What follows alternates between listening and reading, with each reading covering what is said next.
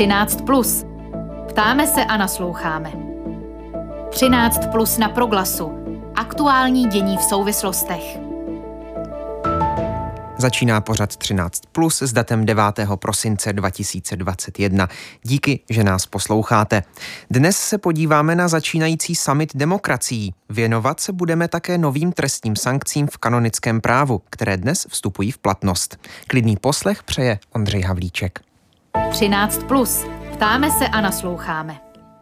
Americký prezident Joe Biden svolal na dnešek a zítřek online summit pro demokracii, jehož se zúčastní zástupci 111 zemí. Mají diskutovat o upevňování demokratických systémů po celém světě. Pozvány byly země Evropské unie výjima Maďarska. Na seznamu účastníků chybí také Čína a Rusko, které setkání kritizují.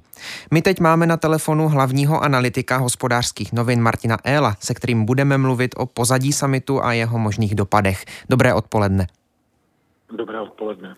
Prezident Joe Biden celý summit prezentuje jako začátek delší iniciativy, která má posílit demokracii ve světě. Ostatně je to právě prezident Spojených států, o kterém se často mluví jako o lídrovi svobodného světa. Je ambice posílení demokracie ve světě prostřednictvím takové iniciativy realistická?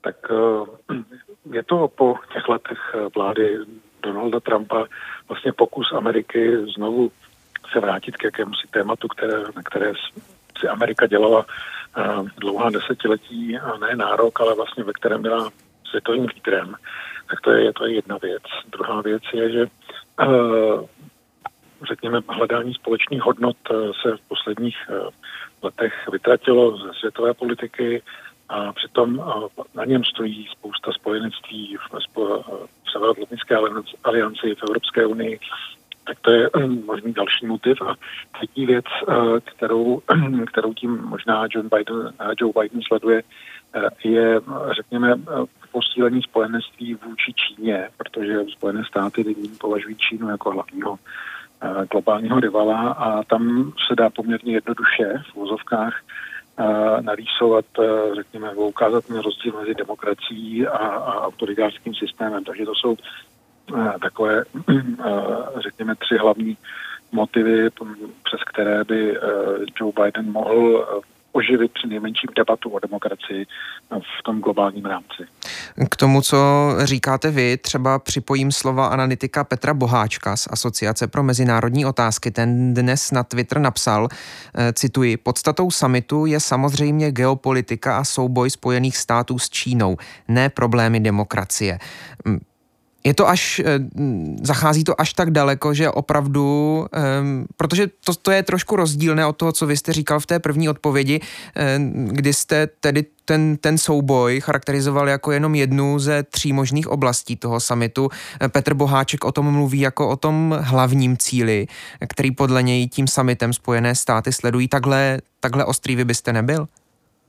A tak ostrý, to, jde o to, z jakého úhlu se na to, na to díváte.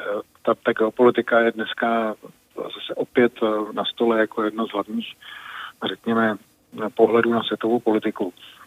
Zároveň ale spousta lidí, spousta obhájců demokracie, obhájců lidských práv, slyšeli jsme to i ve vašich zprávách, má po světě problémy, takže vlastně je dobré se vrátit i nejenom se dívat na to geopolitické čistě mocensky, ale ale i hodnotově. To se to nevylučuje mezi, mezi sebou, protože to, nemůžu říct, že to může být nějaký vedlejší produkt, ale minimálně, když začnete se s Čínou bavit a ono to vyvolalo poměrně zajímavou reakci Číny, to, to vyhlášení toho samitu a to, že na něj Číně nebyla pozvána.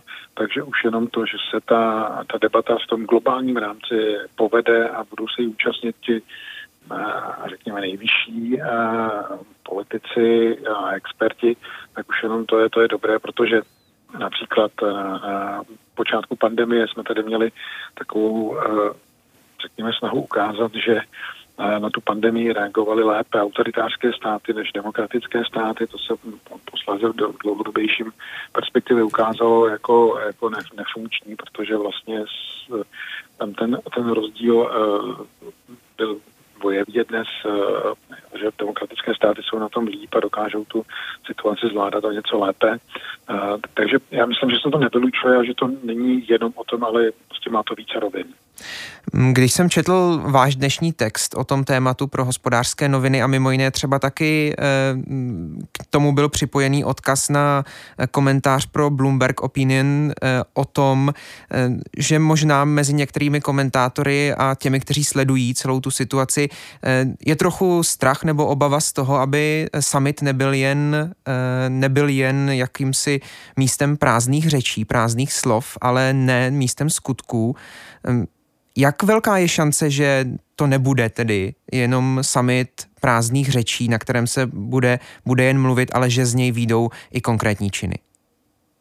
Tak očekávat od něčeho takového nějaké konkrétní činy eh, by bylo opravdu idealistické a bláhové. Na druhou stranu ten, ten druhý extrém může být to, že prostě si to všichni odbudou, řeknou tam ten svůj projev a, a nic se nebude dít dál, ale uh, už jenom to, že vlastně to téma nastolíte jako, jako téma veřejné debaty, nastolíte ho jako téma veřejné debaty v globálním rozměru. A najednou se začnete uvědomovat, jaký je rozdíl mezi tím, jak fungují eh, demokratické státy a nedemokratické státy. A že třeba eh, si zjistíte, že v posledních pěti letech eh, je víc států, tři, třikrát víc států podle jednoho, eh, jednoho think tanku ze Švédska, třikrát víc států, které směřují k autoritářství, než států, které směřují k demokracii, které jsou demokratické, tak eh, vlastně si uvědomíte minimálně eh, před čtení těch článků, na poslechu těch řečí, že uh, demokracie mají nějaký problém, který nevyřešíte jedním samitem samozřejmě.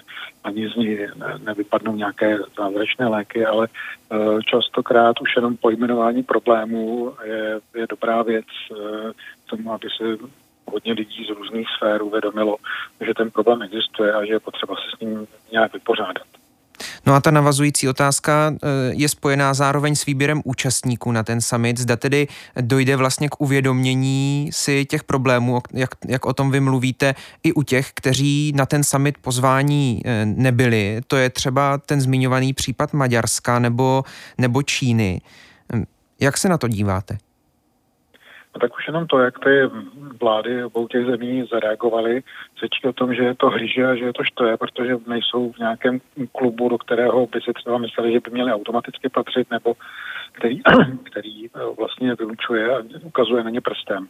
Maďarsko zablokovalo společnou účast Evropské unie a společný postoj Evropské unie k tomu, Eh, k tomu samitu Čína vlastně už 14 dní produkuje různé zprávy, prohlášení o tom, že Čína je ta pravá demokracie a ne, a že Spojené státy mají své vlastní problémy s demokracií, což Spojené státy nezakrývají, že je mají.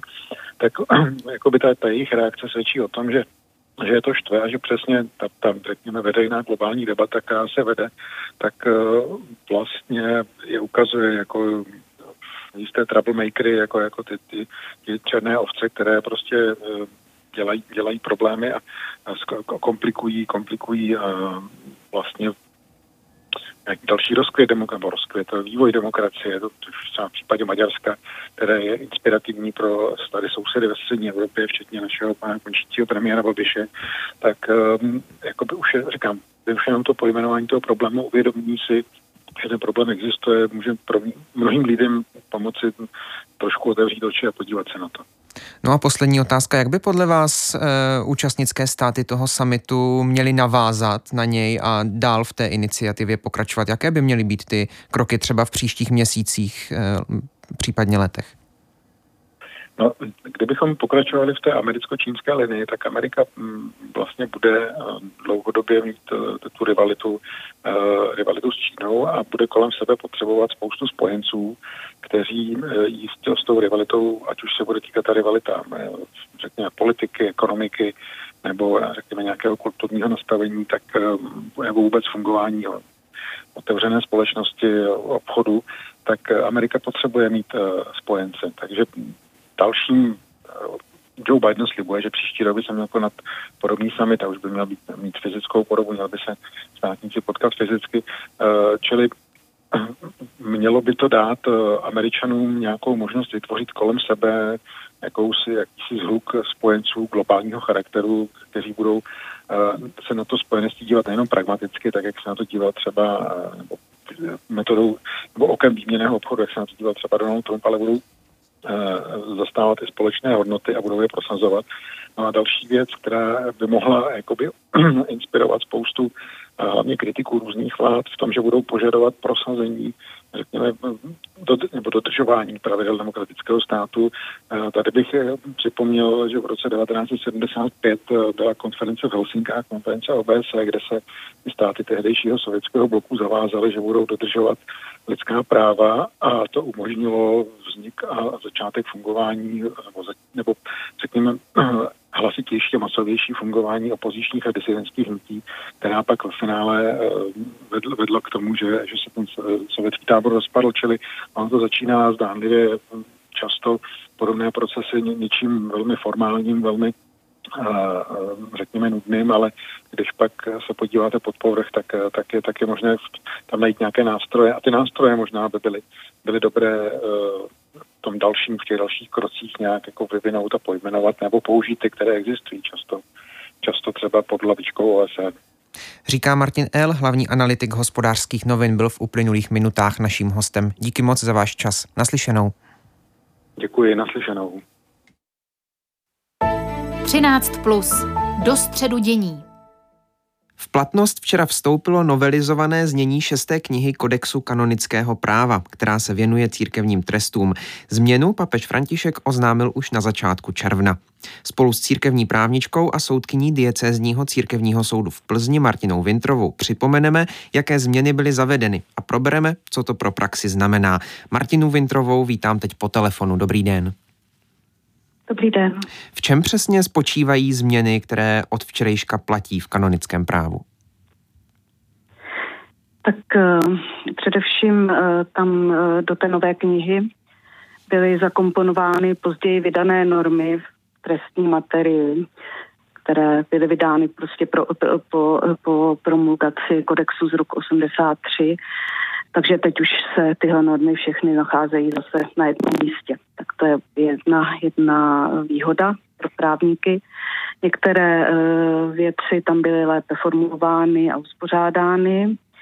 Byly zavedeny některé nové delikty, tresty uh, a především uh, bylo dáno taky představeným církvy Eh, byly dány konkrétnější nástroje a eh, vlastně více eh, pravomocí pro postihování těch, kdo se dopouští deliktu nebo proti kterým se vede trestní řízení. Proč k těm změnám... Se tam, mm-hmm. ano. Zajímá mě, proč k těm změnám dochází. Je to z důvodu zjednodušení eh, trestního řízení v kanonickém právu, nebo jde o zpřesnění a vlastně přidávání dalších, dalších trestů, nějaké, nějakou aktualizaci? No, v, při tiskové konferenci k, vlastně k vydání té nové knihy eh, prezident Papežské rady pro výklad legislativních textů mluvil o tom, že bylo třeba adaptovat ty normy, eh, aby byly adekvátní dnešnímu církevnímu kontextu, který se liší od toho, jak byl, který byl v 70. letech, kdy ta kniha vznikala a že bylo třeba uh, lépe zajistit, zajistit obecné dobro věřících uh, nebo dobro věřících bylo třeba dát eh, ordinářům a soudcům účinnější nástroj a jednodušší a jasnější formy. Takže eh, vlastně důvodem těch reform bylo lepší zajištění spravedlnosti, bych asi shrnula. Také mluví o tom, že vlastně během času došlo k chybné interpretaci vztahu mezi spravedlností a milosedenstvím. Takže vlastně nějaké ukládání trestu nebo trestní stíhání se často nekonalo uh, na úkor prostě chybně chápaného milosedenství, takže uh, stejně vlastně uh, je ale výsledek vlastně um, takového jednání nepřinášel plody, které, které by měly být smyslem toho trestního práva.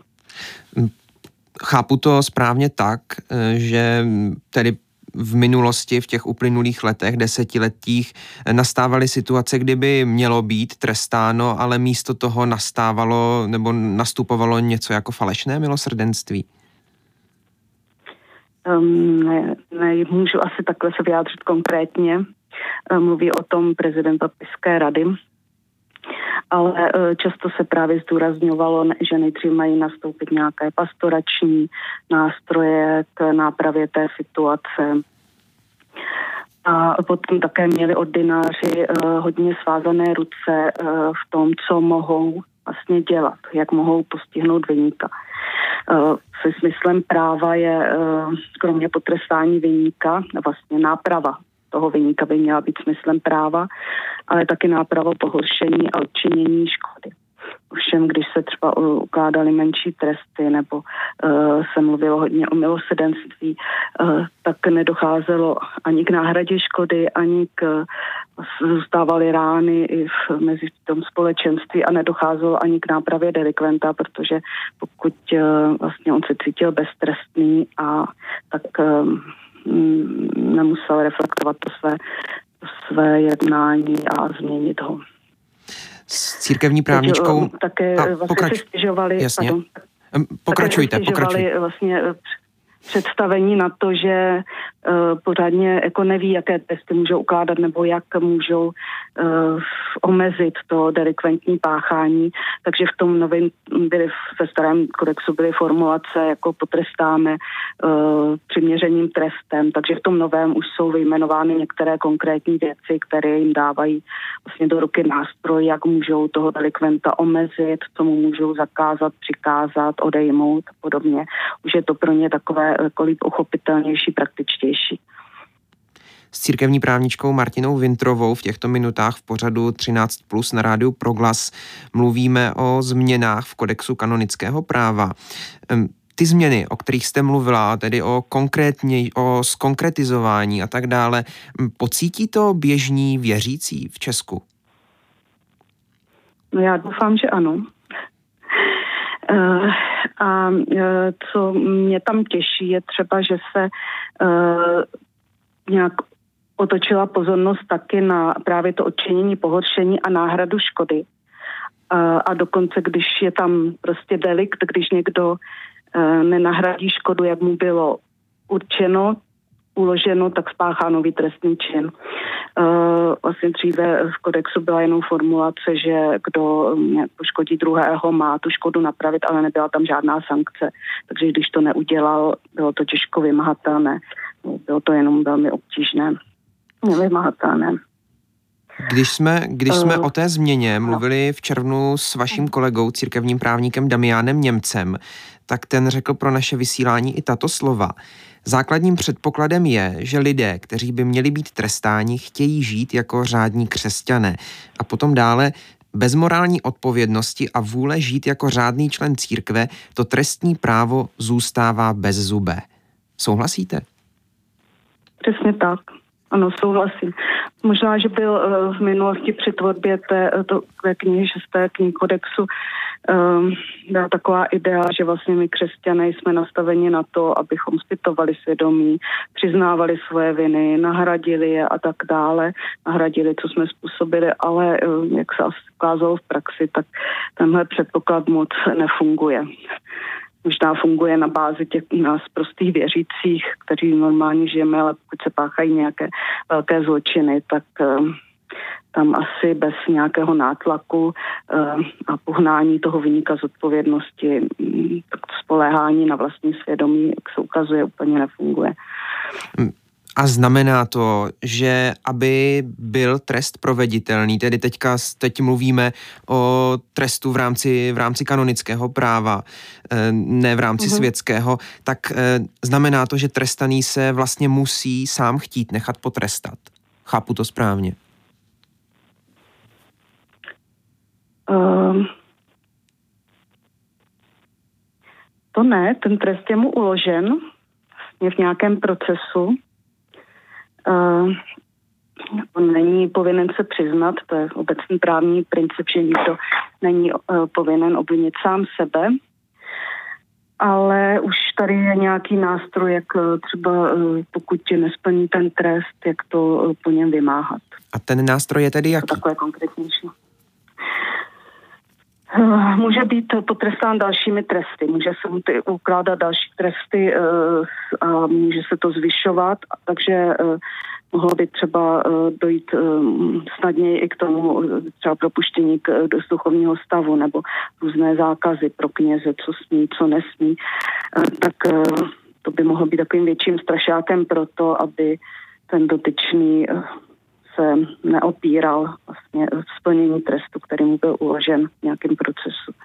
A ještě, ještě u toho tématu eh, chvíli zůstanu. Zajímá mě to, vlastně i v kontextu toho aktuálního dění, které prožíváme třeba v Česku, eh, a to je nedodržování různých, eh, různých opatření, nařízení, ministerstev, vlády uh-huh. a mhm. tak dál, o kterém se opakovaně mluví.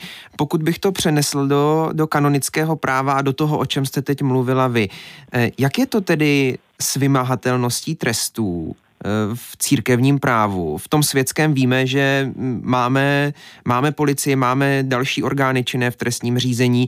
Eh, existuje tu vymahatelnost práva. Jak je to v kanonickém právu? Tak takováhle eh, vymahatelnost práva samozřejmě neexistuje v církvi v tom mají představení takovou slabší, slabší postavení. Eh, sice existuje delikt, když někdo zanedbá eh, to, svoje povinnosti nebo zneužije eh, svoje povinnosti, nesplní, co měl, ale vymáhání vlastně je potom, protože se jedná hlavně o představené, tak vymáhání je na svatém stolci a ten už uložil třeba některým biskupům nějaké tresty v Polsku, Někteří je splnili, někteří vím, že je nesplnili. Uh, takže jestli, myslím, že v tomhle ještě uh, má katolická církev co dělat, uh, zavést nějaké kontrolní mechanismy pro tyhle, uh, pro tyhle situace. Říká církevní právnička a soudkyně diecézního církevního soudu v Plzni Martina Vintrová byla naším hostem. Díky moc za váš čas. Naslyšenou. Naslyšenou, děkuji.